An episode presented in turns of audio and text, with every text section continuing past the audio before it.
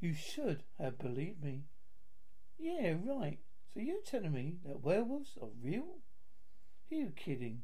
says Jim, a student of the univ- uh, university.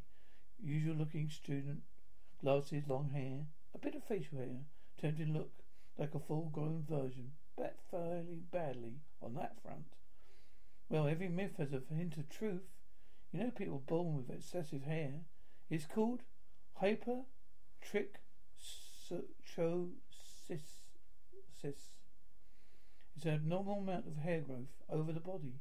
Two distinctive types of hypotrichosis, generalized hypotrichosis, which occurs over the entire body, and localized hypotrichosis, which is restricted to a certain area. Hypotrichosis can be either congenital, present at birth, or acquired uh, later in life. The excess growth of hair occurs in areas of the skin, reception of adrenaline, adrenaline dependent hair of the pubic area, face, and axillary regions of people known to be born, and people known to be born with a tail at the bottom of their spine. On the outside, replies Mary. Jet black hair, dressed head to toe in black. Likes to be referred to as a goth. Goth is a subculture. It's a subculture that began in England during the early 1980s, where it developed from the audience of goth rock, rock offshoot of the post-punk gene. Name goth subculture derived directly from the music gene. Jim and Mary continue their lively debate the likely possibilities of real monsters into the night.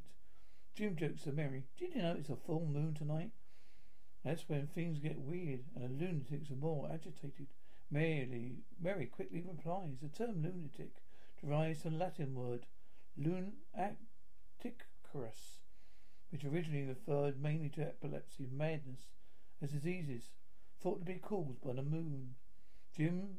When you visit Arizona, time is measured in moments, not minutes. Like the moment your work stress disappears as you kayak through the canyons. Or the moment you discover the life changing effects of prickly pear chocolate. But nothing beats the moment you see the Grand Canyon for the very first time. Visit a new state of mind. Learn more at hereyouareaz.com. Yes, we are 80% water, and the moon affects the tides, so why not us? But change from a human to werewolf is only in horror stories. Well, let's see how scared you get when we walk through the local woods. Your classic scene in a horror dream, says Mary, making a gesture, doing wiggle with her finger towards Jim. Could come in the woods with her. Jim, yeah, why that?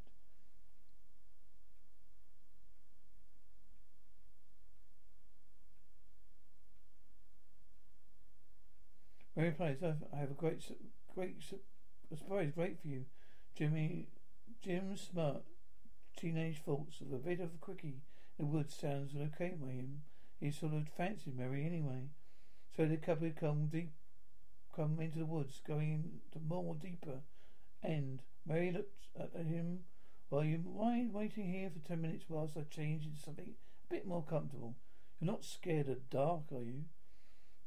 Jim says he is nervously no, despite the fact a small child he slept with nightlight on to keep away the monsters under his bed. The full moon in the night sky shines moonlight beams through the leaves of the trees. Jim hears a howl and a growl. In front of him stands a very big, jet black haired, erect human, like wolf with paws and feet with claws, canine teeth, protruding jaw.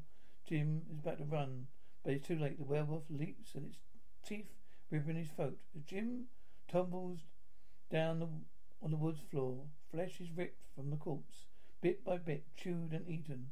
The bones crunch loudly, devoured.